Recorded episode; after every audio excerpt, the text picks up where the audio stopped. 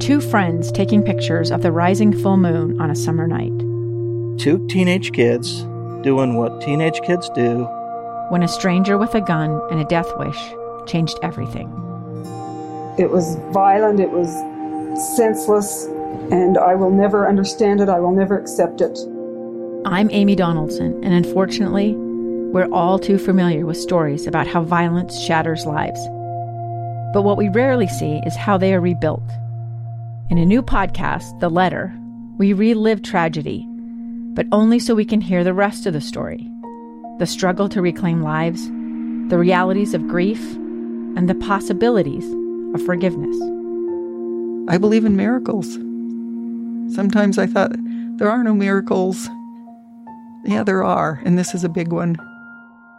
Follow the letter at theletterpodcast.com or wherever you get your podcasts. Welcome back to the program. I'm Lee Lonsberry. This is Live Mike, episode 39 today. Uh, pretty cool thing. You just heard me speaking with Chris Truax, spokesperson for the Republicans for the Rule of Law. I mentioned that they'd be putting up some billboards here on I-15 just near 33rd South, uh, talking about and praising uh, Mitt Romney, calling him a true patriot. Well, as soon as we went into the commercial break, I got a call from Doug Wright. You know, Doug Wright, of course. Uh, and he was driving down the road on I-15, passing uh, 33rd South, and he said, hey, you know, Lee, uh, they've got the billboards up already. They're there. Uh, it just says true patriot there. This is what a true patriot looks like, is what the billboard says. Uh, well, there's another side of this coin. Uh, and in studio now, I'm joined uh, by Phil Lyman, represents District 73 here in the state of Utah from Blanding. Uh, you've heard his name before. He's made some headlines uh, throughout his career. Uh, well, he's making more today, and it is because he is behind an effort to get through the legislature up there on Utah's Capitol Hill a joint resolution censuring Mitt Romney. Let me ask you, uh, Representative, what does it mean to censure? Well, the dic- dictionary term of censure is that you um, reprimand, uh, correct, uh, offer an alternative. Um, there is a legal aspect to it that is a little bit stronger, but in in in this term, censuring is not a new thing with uh, with government and Sure. senators and things like that. So that's, We, here on this program, we've had uh, this civics lesson a, a time or two. Let me remind you, uh, this is, this effort is uh, through a resolution. And There's a difference between a resolution and uh, and a bill up on uh, Capitol Hill. A bill proposes to change law. These resolutions are tools used to express the attitude and the will of a legislative body. Don't carry with them the force of law. This isn't uh, like Utah statute will then say Romney's a bad guy, uh, but rather is a, a tool used by legislatures to communicate uh, their attitudes. And let me ask you this, Representative Lyman. Why is it, uh, in your opinion, that Romney, Senator Romney, after voting the way he did earlier this week against the president, is deserving of such a censure? I think the bigger issue really is is if uh, if we're going to have a senator in D.C. that's going to represent Utah and be effective representing Utah, he needs to be more in line with the views of the people of Utah. And I know there's a lot of people that support Mitt Romney. Um, I'm not. This isn't a this isn't an anti-Romney thing, but the uh, but I think we've done some damage to ourselves. I mean, it's been a this bill doesn't create partisanship in in politics. That's there, and we've all witnessed it. We've watched it happen, and and now we've got a senator who makes a really public statement, faith-based statement about why he's voting against uh, the president and voting to to impeach. And and I want President Trump, from my own standpoint, um, to know how much Utah appreciates him. He's done a tremendous amount for the state of Utah, and hopefully we'll continue to, to have, uh, you know, a friendly attitude towards towards the uh, the legislature here. And, and so it's a statement by the legislature to try to do some damage control. Let me ask you this, and then we're going to get into what you perceive to be this potential danger and damage. Uh, how does something like this start? So we sat around here, what was it, two o'clock uh, on Wednesday, uh, just waiting for that guilty or not guilty vote to be cast by all the senators. Uh, earlier in that day, from the floor of the U.S. Senate, uh, Senator Romney let us know that uh, he would be voting against the president on that first article, the abuse of power. From that moment on, what happens in your world? How does something, how does a resolution like this come to be? Is it an idea that generates in your own mind? Are you contacted by others? Do you bounce this idea off other folks?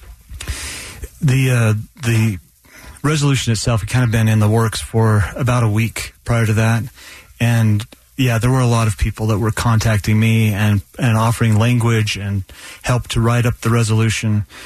Uh, I had started a bill file on it to, to do the resolution about a week earlier, um, but was you know discussing it with people that I trust. And let, let me stop uh, you there and ask you yeah. about this timeline. A Yeah. week prior, uh, uh, most of us didn't know. I mean, and if you listen to the senator, he, in fact, himself didn't yet know his decision ultimately Right. on the vote uh, on the articles of the impeachment. Now, he had voted last week on this gateway vote to allow witnesses. Are, are you saying that you started this effort after that vote? This is in reaction to that initial gateway vote, or Yeah, yeah, Okay. yeah. After that initial vote, um, and and there was you know some signaling that Romney might be the he might be the guy. He might be the one that pushes this thing the diff, you know uh, uh, the other direction. The only Republican in the in the uh, Senate that voted um, for impeachment, and and we could we could kind of see that coming. And, and I would like to have released it sooner to maybe say, hey, Senator, please don't do this. There were a lot of people that were contacting the senator. I was talking with House leadership. They've been talking with with Romney. There was a lot of concern about the direction he was going to go. And House leadership here, the Utah yes, Legislative yeah, House? yeah, House leadership here. Um, some some folks on on uh, Senator Romney's staff trying to find out what's what is he thinking. What's what's how is this going to play out, and how does this affect us as a legislature and and our ability to. Um, interface with the White House and get things done that we need to on behalf of the state of Utah. So it's not a it's not just a personal thing. It's it's as a representative, you're trying to say how does this affect the relationships that are important to us in accomplishing what it is we want to do. if on Wednesday at two o'clock, when the senators all cast their guilty or not guilty uh, votes, if Senator Romney had voted not guilty on both articles, would you have introduced this resolution? That's a good question. I haven't really thought about that. Um, yeah, I really don't. I I really don't know. I uh, I, I felt pretty confident he was going to vote Yeah. the way he did, but uh, yeah. We're speaking with uh, Phil Lyman, representative up on Utah's Capitol Hill, represents District 73. His hometown is Blanding, Utah. He is in the midst of introducing a joint resolution which would censure uh, Senator Mitt Romney following his vote, and uh, not just his vote of this week, but also his vote last week to call for these witnesses and uh, added uh, deliberations in the impeachment trial against uh, President Trump. Now, you mentioned a moment ago that this is an effort to mitigate some of the potential damages and dangers uh, we now face here in Utah. Can you talk more about those? What damage has Senator Mitt Romney's actions uh, done to the state of Utah? Politics, I guess, like probably anything else, is is uh, hinges a lot on relationships, and those relationships are uh, important when you go to sit down with the with the president. Um, if the senator ever gets a chance to to do that from this point forward, um, he needs a relationship. He needs to know that uh, the president needs to know that he's got somebody that's you know either for him or against him, and and it affects the way legislation is done. It affects the way uh, resolutions are done and, and how bills are passed and re- relationships are uh, you know for, for better or for worse are really important. The message has been sent. You, your efforts have been made known. You're making headlines across the country for this effort. Now, there is still regular order before you. Does this have the ability to make it through regular order and pass uh, both bodies up at Utah's Capitol Hill? So the, the, the biggest I guess conflict with, with this is is not how the individual legislators feel about it. They they know how they feel.